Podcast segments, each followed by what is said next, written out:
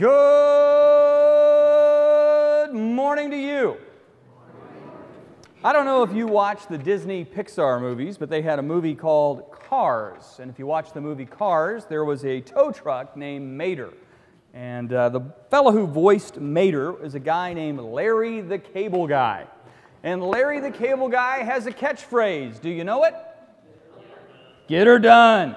And once Larry was asked why his catchphrase is so much better than other slogans. And in typical form, he explained, Well, you can't be at a ball game and uh, in the ninth inning with two outs, yell to the pitcher, Bounty is the quicker picker upper.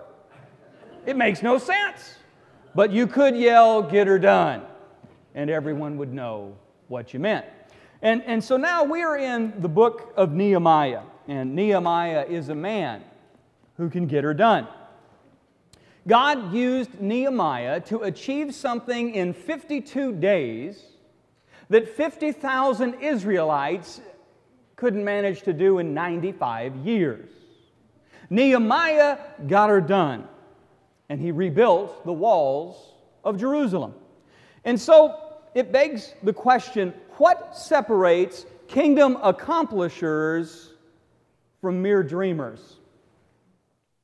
Over the next three Sundays, uh, we will be surveying nine practical biblical principles for kingdom accomplishers that we glean from Nehemiah chapter 2 and Nehemiah chapter 3.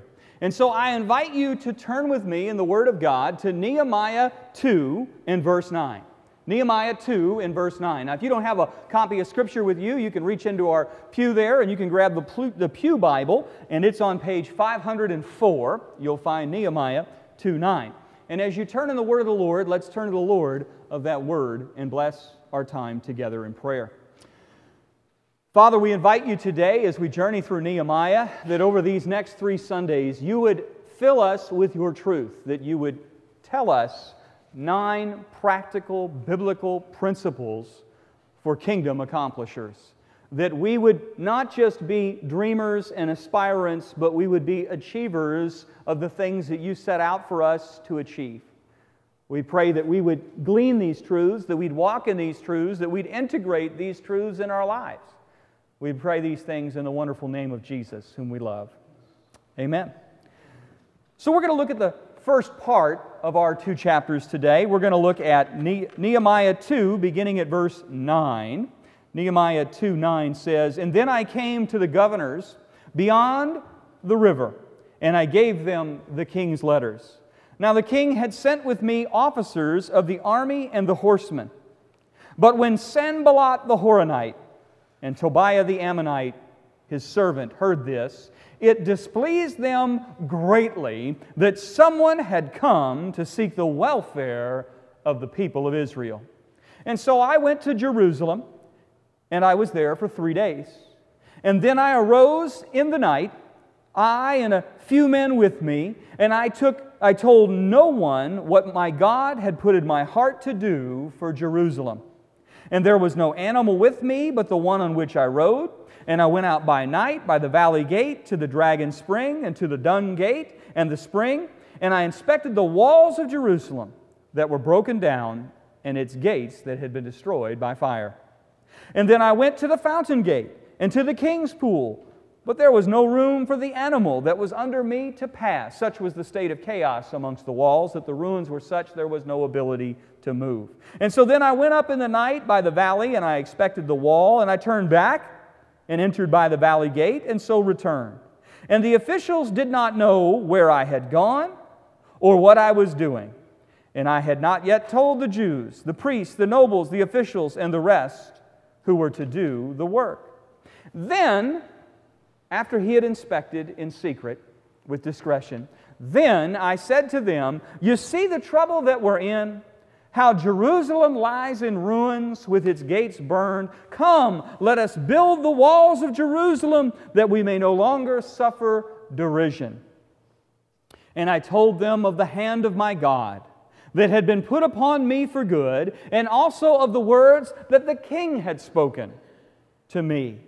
And they said, Let us rise up and build. And so they strengthened their hands for the good work. But when Sanballat the Horonite and Tobiah the Ammonite servant and Geshem the Arab heard of it, they jeered at us and despised us and said, What is this thing that you are doing? Are you rebelling against the king? And then I replied to them, The God of heaven will make us prosper, and we, his servants, will arise and build. But you have no portion or right or claim in Jerusalem. Well, friends, the first thing that we're going to see in our nine principles over these next three Sundays, the nine principles of kingdom accomplishers, the very first thing we see is that kingdom accomplishers are willing to work under official sanction. Kingdom accomplishers are willing to work under official sanction. Now, this seems pretty prima facie, but we miss it a lot in the modern church. One of the reasons why Nehemiah achieved what others only aspired was that Nehemiah was willing to work under official sanction.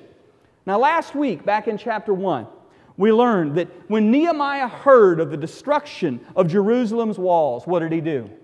He wept bitterly and he prayed fervently and he prayed for four months for God to open a door for something to be done. And then God gave him a golden opportunity. And he took that momentous moment, that kairos moment, and, and he asked the king for permission to go on this mission, to bring to fruition that which is in dereliction, to do what none of the people of God had achieved in so many years, almost a century of sitting in the Holy Land. I want you, though, to notice that Nehemiah operated under official sanction. He had the backing of the proper authorities. He did not strike out on his own agenda, on his own authority. Now, too often, uh, God's people get a bee in their bonnet and they rush ahead as though they are a law unto themselves. Instead of realizing that there is a proper time and a proper procedure for every matter, as the Bible tells us in Ecclesiastes 8 6. Ecclesiastes 8 6, there's a proper time and a proper procedure for every matter. Instead of doing all things decently and in order, 1 Corinthians 14:40 tells us we ought to do all things decently and in order. We tend in our flesh, in our fallenness, even when we want to follow Jesus, we tend to want to do it our way. We tend to want to do it on our timeline. We tend to want to do it on our own invisible, non existent authority. Right? That's how it is, because we are sinners who have been made saints, but the sin nature is not utterly eradicated. And so, too often, uh, God's people adopt the world's mentality and methodology of craven presumption, behaving as though it's better to ask forgiveness than permission. Nehemiah was different. Nehemiah had God's backing, and God gave him the king's backing in our story. In verse 18, when Nehemiah needed to galvanize the people of God, to put their hand to the plow and not look back, he was able to rightly say, Nehemiah, verse 18, I told them of the hand of my God that had been upon me for good, and also of the words of the king who had spoken to me. And they said, Let us rise up and build. And so they strengthened their hands for the good work. Did you know that, yes, sometimes we can work around the system? We can. But how much more effective, how much more productive, how much less destructive would it be if we follow God's guidance and work within the system? Kingdom accomplishers are willing to work under official sanction. I want you to notice that uh, the official sanction was a tremendous aid in Nehemiah's crusade. Look at how Nehemiah was able to stride into the city in verse 9. Verse 9, the Bible says, Then I came to the governors of the provinces beyond the river. People who did not want Nehemiah's goals to be achieved, did not want God's work to be achieved. People who were against. And I gave them what? He was able to hand them something that was bigger than them, something that they had to listen to because he was willing to work under official sanction and not on his own mission. Uh, there was going to be mighty strong opposition to the work of God, and friends, there's always mighty strong opposition to the work of God. Amen? From Genesis to Revelation and every day in church history. There's only opposition to the work of God in days that end in Y. And so there's going to be mighty strong opposition to this great work of God in our story. But from uh, day one, both God's people and God's enemies knew this mission had official sanction.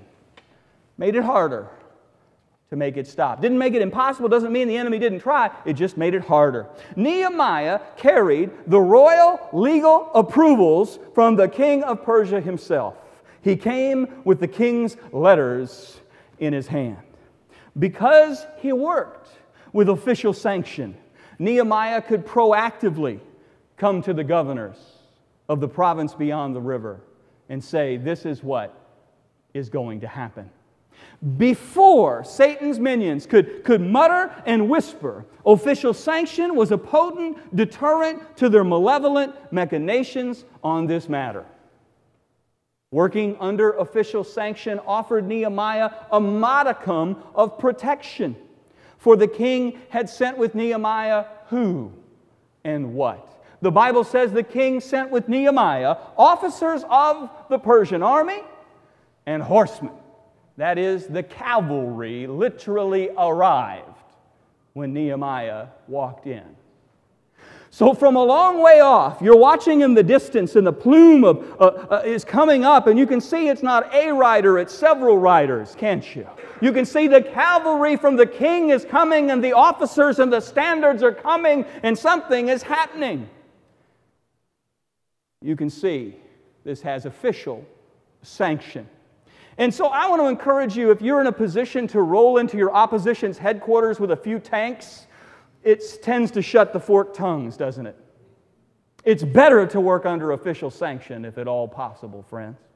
If you're about to do something on a grand scale, something the enemy will work against at every opportunity, it is better to get official remit than to simply wing it. Hear that, church that's impatient, when the Bible says, wait patiently on the Lord. Romans 13 is, is pretty clear on this subject. Romans 13 says, Let every person be subject to the governing authorities, for there is no authority except God, and those that exist have been instituted by God. Therefore, whoever resists the authorities resists what has been appointed. And those who resist will incur judgment. You can get on the wrong side of God's authorities, and you will end up getting clapped for such activity. Number three, for rulers are not a terror to good conduct. You do what you're supposed to do, and generally speaking, you'll be all right. You don't do what you're supposed to do, you're going to see the backhand of God. Then do what is good, and you will receive their approval. For he is God's servant for your good, but if you do wrong, be afraid. For he does not bear the sword in vain. For he is the servant of God, an avenger who carries God's wrath on the wrongdoer. Hmm. That isn't a typo in Scripture. The Bible says in 1 Peter 2 13, be subject to the Lord's sake to every human institution, whether it be to the emperor as supreme or to his governors as sent by him to punish those who do evil and to praise those who do good. For this is the will of God, that by doing good you shall put to silence the ignorance of foolish people, says the Word of God. Our Lord Jesus was clear on this, wasn't he? In Matthew 22 21, Jesus said, Render unto Caesar what is Caesar's, and render unto God the things that are. There's a hierarchy, but there's still authority in each level. Now, there are times, and we have talked about it in various sermon series, where God and Caesar do not see eye to eye. Okay? And, and in those cases, which are much rarer than we like to pretend they are, in, in those cases, we are to follow Acts 5 29. In Acts 5:29, the apostles said, "We are to follow God rather than men." Okay. But, but you need to understand that even when we do that, uh, that biblical defiance will always lead to temporal consequence.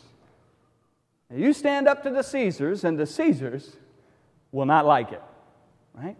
In Acts 5, the apostles were beaten, they were berated, they were publicly humiliated, and they were sternly warned to stop preaching about Jesus Christ. But they would obey God instead of men. And I love what the apostles say after being beaten, berated, and humiliated, intimidated, and told to be silent. Acts 5:41 says, "And they left the presence of the council, rejoicing that they were counted worthy to suffer for the name." And every day in the temple and from house to house, they did not cease teaching and preaching that Jesus is the Christ. There will be times where the human king contradicts the King of Kings. And in those times, we must submit to the higher king. The high king of heaven has an eternal throne, the state of New Jersey has a transitional one. But most of the time, our problem is not that we cannot get official sanction, it is that we do not bother to try. We race ahead. And friends, that impatience often leaves us behind in the end. Even within God's church, even within the running of God's house, even within the people of God, too often we would rather race ahead than ask the appropriate ministry or committee or authority uh, for the needed go ahead in where we're trying to help the church go. Uh, in, in, instead, we, we, we start to usurp God given authority. And let me tell you, that, that's unbiblical and it's unhelpful. You think you're getting there faster, what you're doing is creating new challenges you're not yet aware of. The law of unintended consequences. If we do something unbiblical, it's going to lead to something unhelpful. It will. It will, it will, it will. What is the cost of our thundering ahead on our own mission? And the answer of church history and the Bible is the cost of thundering ahead on our own mission is almost always our unity, isn't it? And friends, next to Jesus himself, the most precious commodity we have as the body of Christ is our unity. Amen?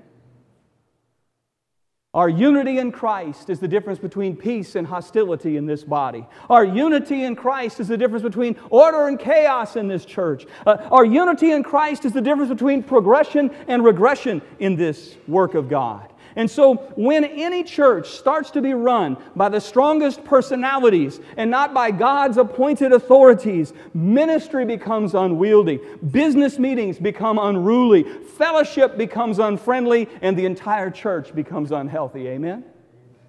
It is true. It is true. Well, praise God, that's not the situation we're in, but it's the text we're in, so I got to say it. Remember, I didn't write the book, I just preached from it. All right? We're in a good place. Let's stay in a good place. Amen? All right. Now, since Jesus tells us in John 13 35, they shall know us by our slick programs and charismatic preacher. No, no, different version. That's the modern version. What's the actual Jesus version? They shall know us by our love. Jesus tells us they shall know us by our love. Since Jesus says that, we need to be much less inclined to jockey and shove because they shall know us by our love. If we value Jesus' high priestly prayer in John chapter 17, that we might be one, that was his prayer, then we must not let our quest for expediency or personal preference nullify Christ's calling by jostling to have our way right away instead of working through official channels to do it the right way we must be willing to do things decently and in order. It's what he wrote, it's what he said, it's what he commanded. It's what he deserves, it's what he desires, it's what he does. Now, friends, there's sometimes too much New Jersey and not enough Christian in New Jersey Christians, amen?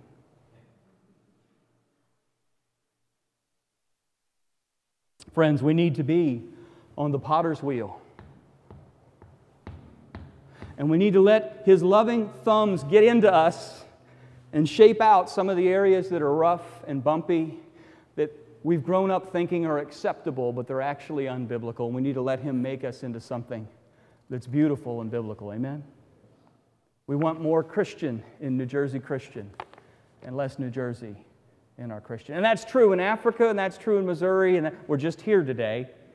And you're a little aware of where New Jersey shows its head in New Jersey Christians. And that's what we need to be biblical instead of cultural. We need to let Jesus flow through us. The second thing we see in Nehemiah 2 is just because we are working under official sanction, oh, it's great, I'm working under official sanction, everything's going to be great. No, it's not. Uh, if you're working under official sanction, that does not remove the opposition. That brings you to point two. Kingdom accomplishers understand that there will be multiple layers of opposition in any project that came from Jesus because there's a real enemy and who really doesn't want it to be done. Let me say that again. Kingdom accomplishers understand there will be multiple layers of opposition. Nehemiah rides into town with the cavalry and the king's commission in verse 9, and the very next verse in the story, we see Satan's strident opposition to the things of God. Verse 9 Then I came to the governors of the province beyond the river, and I gave them the king's letters. Now the king had sent with me officers of the army and the cavalry. But when Sanballat the Horonite and Tobiah the Ammonite servant heard this, it displeased them greatly that someone had come to seek the welfare of God's people. What did they not like? That somebody cared about the people of God and the work of God, and they were going to oppose it from the minute they could get into it. You see, not everyone is excited to see God's work extended. Satanically situated next door lie a dastardly duo bent on disruption and destruction. Nehemiah was doing the work of God, but Satan had his minions on retainer, and it displeased them greatly that someone had come to seek the welfare of God's people. Now, let me tell you, where there are two, Satan can raise up three, can't he? Yeah. So, so God has now turned on the light. There was darkness over Israel. He turned on the light. He sent Nehemiah by prayer. And when you turn on the light, the roaches are seen. I lived in Chicago. Do you know what I mean? Yeah.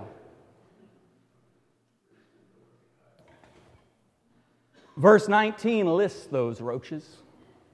But when Sanballat the Horonite and Tobiah the Ammonite and Geshem the Arab heard of it, they jeered at us and despised us and said, What is this thing you are doing? Are you rebelling against the king?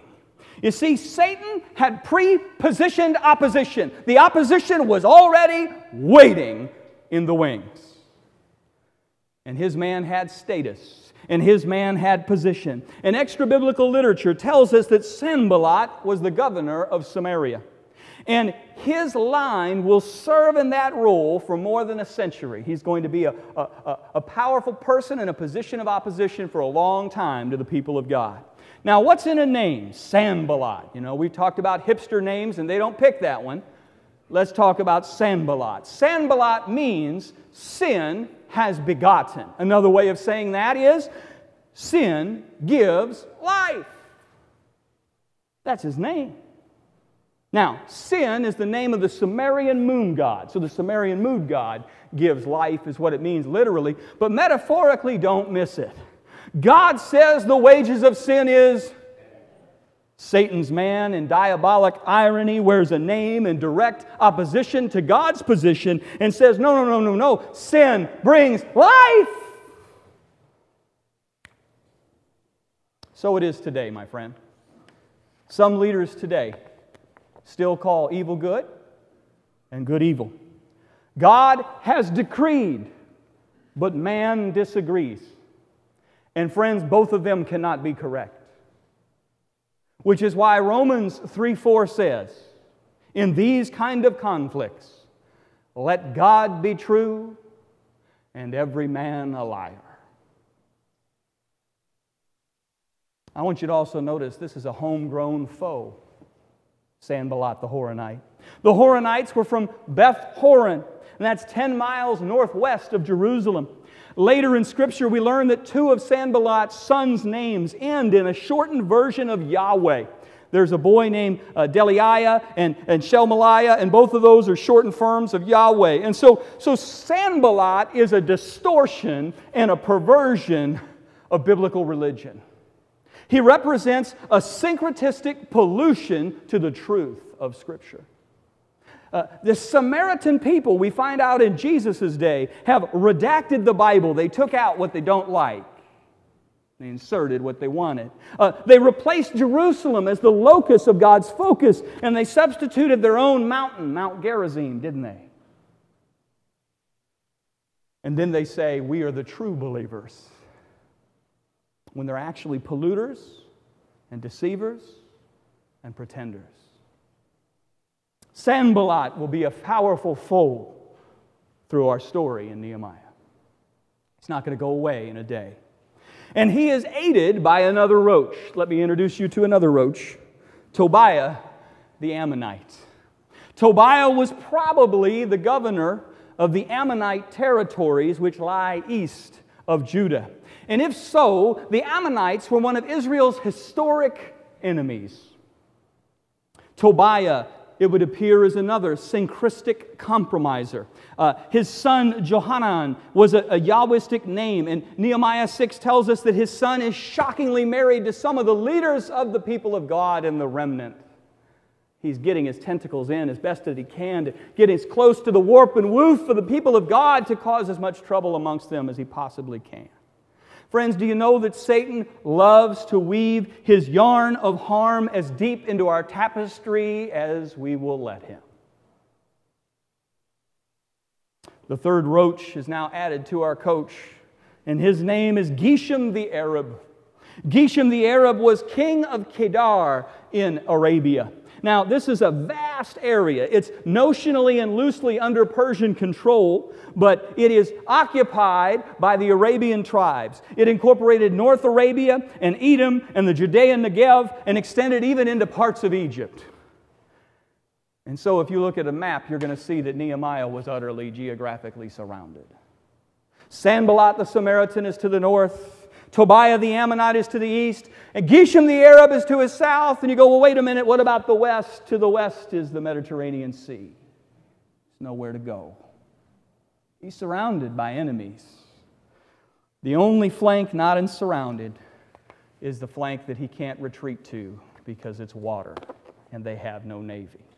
So here is Nehemiah, and he's utterly encircled on all sides on day one of his mission that God sent him to do. Listen to how the opposition tries to stop the work of God. In verse 19, but when Sanballat the Horonite and Tobiah the Ammonite and Geshem the Arab, they heard of it, they jeered at us and they despised us. Now pay attention to that. Jeered at us and despised us. The people of God being mocked for doing the work of God is nothing new under the sun. Amen? Nehemiah was at the very epicenter of the will of God, and yet the enemies of God ridiculed him still. And so, jeering and sneering and disdaining and despising. Friends, didn't our Lord talk about this in John 15 18? Jesus Christ said to us, If the world hates you, know that it hated me before it hated you. And if you were of the world, the world would love you as its own. But because you are not of the world, but I have chosen you out of the world, therefore the world hates you. Remember the word that I said to you a servant is not greater than his master, and if they persecuted me, they will persecute you. So let's think about Jesus made that prediction. Let's go to the book of Acts and see how that works out. At the very first sermon, in the church age. At the book at Pentecost, there were folks there who said those Christians are drunks. Did you remember in Acts 2? Uh, the Greek philosophers called Paul a babbler at Mars Hill. Festus accused Paul of being out of his mind. Christians today are always taken aback when we're the butt of jokes. But why are we surprised? when God has gone out of his way to say, you know what, this is how it's going to sometimes be, and that's okay. Sticks and stones. Like, grow up. Do you know what happens when you're offended? Nothing happens. You're offended. Do you know what happens when people make fun of you? Nothing happens unless you're made of glass and you quit.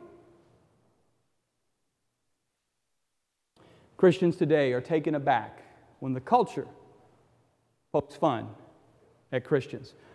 But the Holy Spirit said we should not be surprised by this. The Holy Spirit moved the pen of the Apostle Peter to write Beloved, do not be surprised at the fiery trial when it comes upon you to test you. You know what you should do with the test? You should pass it.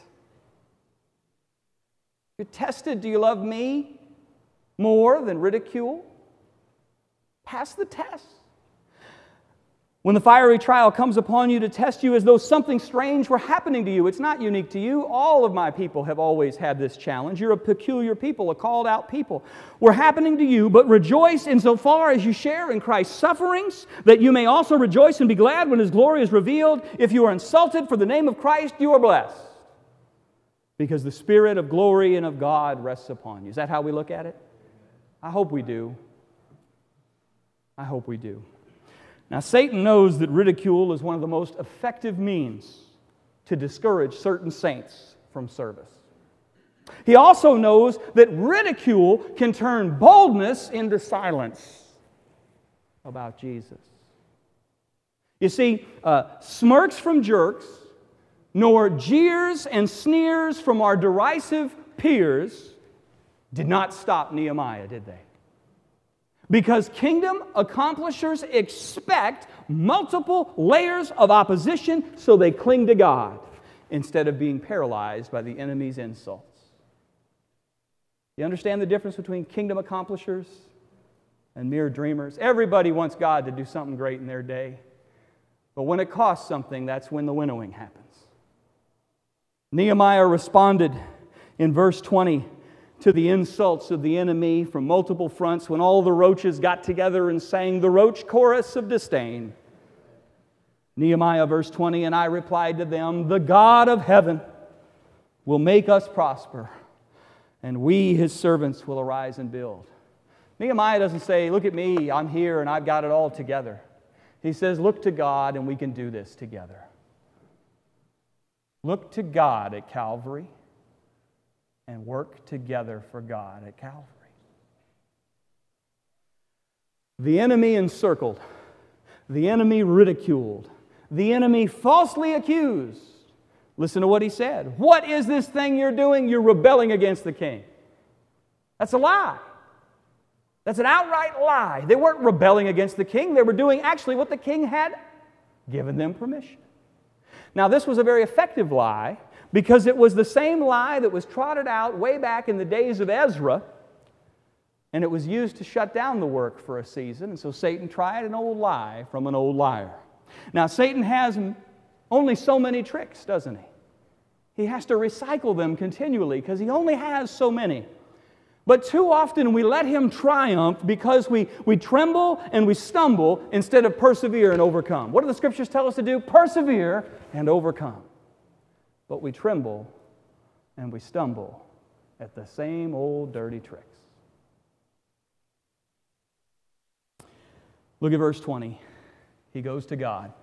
The God of heaven will make us prosper, and we, his servants, will arise and build. The animosity of Israel's neighbors, who were greatly displeased that someone had come to seek the welfare of God's people, did not lead God's man to compromise nor to capitulate to what they intended. Instead, Nehemiah just called a spade a spade. You have no portion, no right, no claim in Jerusalem. Very diplomatic, isn't it? You have no right, no claim, no portion here. It is no recent development that Jerusalem is in contention, my friends. It, it, the enemies of God have been in contention for the holy city of God since God named it his holy city. Did you know that? All through Scripture, it has been this way. It did not start in 1948. It did not start uh, in, in 1967. It did not start when Gaza hived off. It did not start when certain people moved an embassy. It did not start then. You see, the hostilities were the same in Nehemiah's day, and they're going to continue until Messiah's day. Folks are rewriting history in front of us right now. But the God of history makes clear that those who reject the God of the Bible, you have no portion, no right, no claim in Jerusalem. Thus says the Lord. Somebody's right and somebody's not. Now, since kingdom accomplishers understand there will be multiple layers of opposition, God gave us point three. Kingdom accomplishers understand, therefore, the need to work with discretion. Because just as you're willing to work under official sanction, just as you understand there's going to be opposition, because you understand there's opposition means you're going to have to work with discretion. It's things you don't say to some people sometimes because it's not helpful. All things may be permissible, but not all things are beneficial. You've read that in the New Testament, right? So, kingdom accomplishers understand the need to work with discretion. I want you to look at verse 12 and look at the discretion in Nehemiah's very artful execution of following the will of God. In verse 12, the Bible says, I arose in the night. Why did he do it at night? Everybody else is asleep. They won't see what's happening. And I took a few men with me. Why didn't he take a few hundred men with him? Because everybody would know he was doing it. And I told no one. Why did he tell no one? Because he didn't want everyone to know what God had put in his heart. And I told no one what God had put in my heart to do for Jerusalem. God can tell a leader, you're going to take them here, and he'll slowly reveal who you're supposed to tell in the inner circle and finally all the people. Uh, there was no animal with me. Why? Because the more animals, the more clippity clop in the night, the more people that wake up, what are they doing out there? Nosy McNosington comes out to know what they ought not know because their main purpose in life is to disseminate half truths rapidly. So I went out by night by the valley gate to the dragon spring and the dung gate, and I inspected the walls of Jerusalem that were broken and its gates that had been destroyed by fire. And I went on to the fountain gate and the king's pool, but there was no room for the animal that was under me to pass. And so then I went up in the night by the valley and inspected the wall and turned back and entered the valley gate and so returned. And the officials did not know where I had gone or what I was doing. And I had not yet told the Jews, the priests, the nobles, the officials, and the rest who were to do the work. Wasn't time for everyone to know, just a few were to know. Kingdom accomplishers understand the need for discretion. Nehemiah waited three days when he got to the city. Why didn't he go out the first night at night? Everybody'd be watching him. Why didn't he go out the second night? Maybe he was tired from a long overland journey, so everybody'd be. You don't want to talk. Watching him. It's, it's, it's a kind of a give me, right? everybody'd be watching him.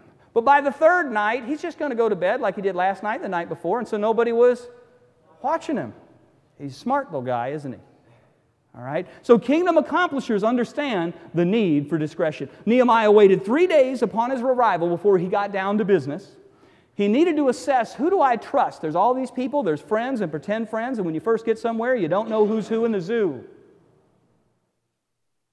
So he began to investigate the problem firsthand. And when he went in the dead of night, and he did that so the watching eye of Sauron and his minions wouldn't see him doing the work of walking around the walls and seeing firsthand what needed to be done.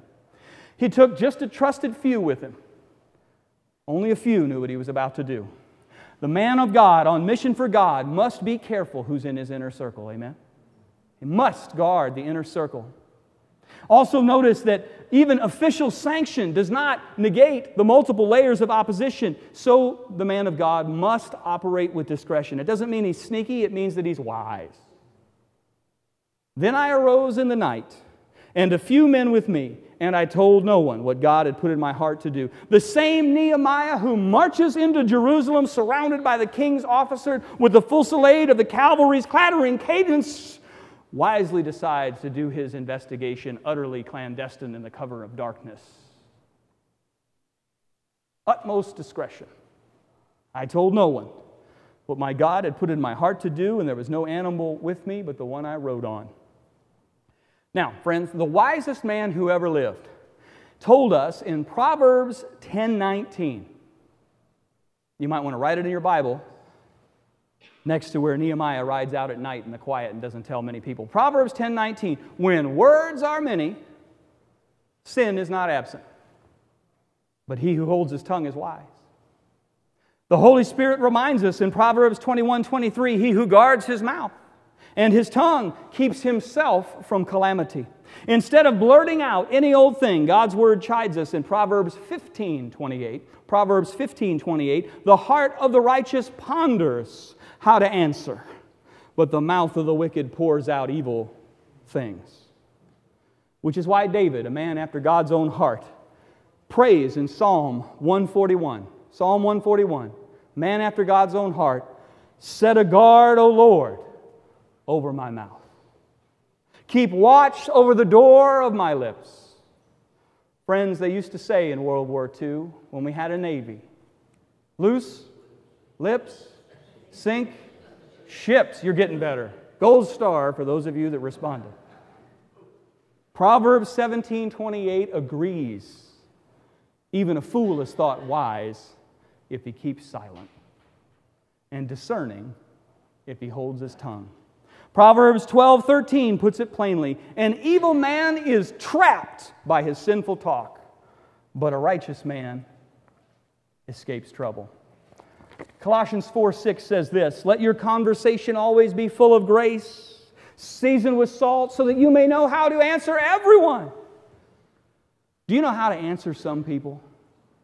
By saying nothing. Do you know how to answer some people? By saying nothing. The French writer Andre Malraux once wrote Sincerity is like glass, but discretion is like a diamond. Sincerity is like glass, but discretion is like a diamond. There are times to be discreet. There are times when kingdom accomplishers know when to hold things close to their chest, when to bring in an inner circle and when to launch out publicly and tell the story. In Ecclesiastes 3, the wisest man who ever lived says, For everything there is a, a season, a time for every matter under heaven, a time to keep silence, and a time to speak. And they're not the same times. Now, if at all possible, friends, if we want to be kingdom accomplishers, friends, we ought to strive to work under official sanction. Amen? Not work around the system, see if we can work through the system. Sometimes that's going to require that we have a lot more patience than we were born with.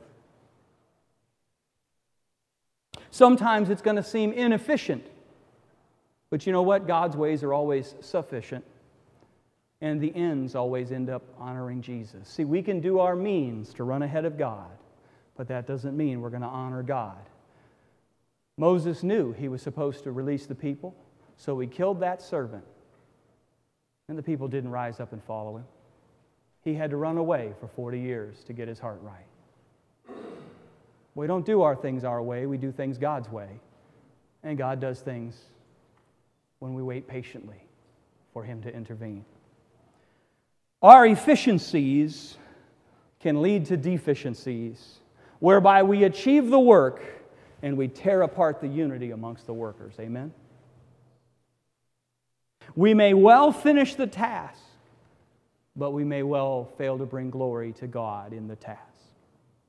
And so, as we seek official sanction, and we understand that there are multiple layers of opposition, it means sometimes we must work with discretion. We must speak with discretion. Jesus said this we must be gentle as doves and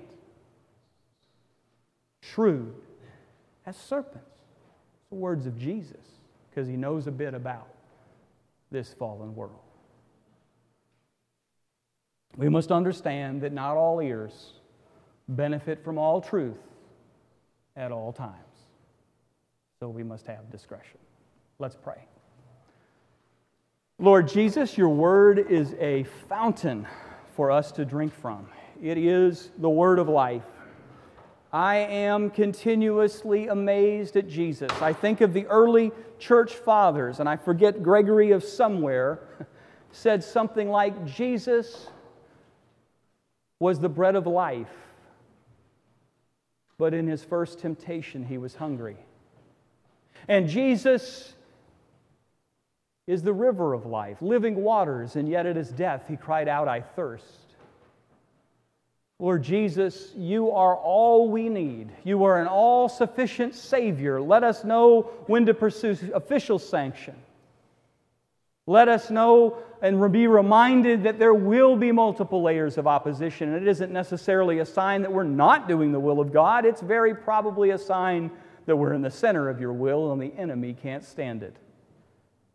And so, Lord, help us to know when we need discretion and when we need to unfurl the banner of truth that the truth might set us free. Lord, these are tricky things. We have not gone this way before as you said to your servant, through your servant Joshua in Joshua chapter 3, I believe. Lord Jesus, help us to keep in step with the Holy Spirit. Help us not to grieve the Spirit, not to delay when He says go, and not to run ahead when we think we know the way we ought to go. We are mindful that your word says that the path of the righteous is like the first gleam of the dawn, getting ever brighter till the fullness of day. You give us enough light so that we don't leave the path and we don't stumble and tumble on the path. But very often we don't really understand where the path is taking us until we watch much longer and the light gets much higher. And then we see why you led us the way you led us. We pray these things in Jesus' name. Amen.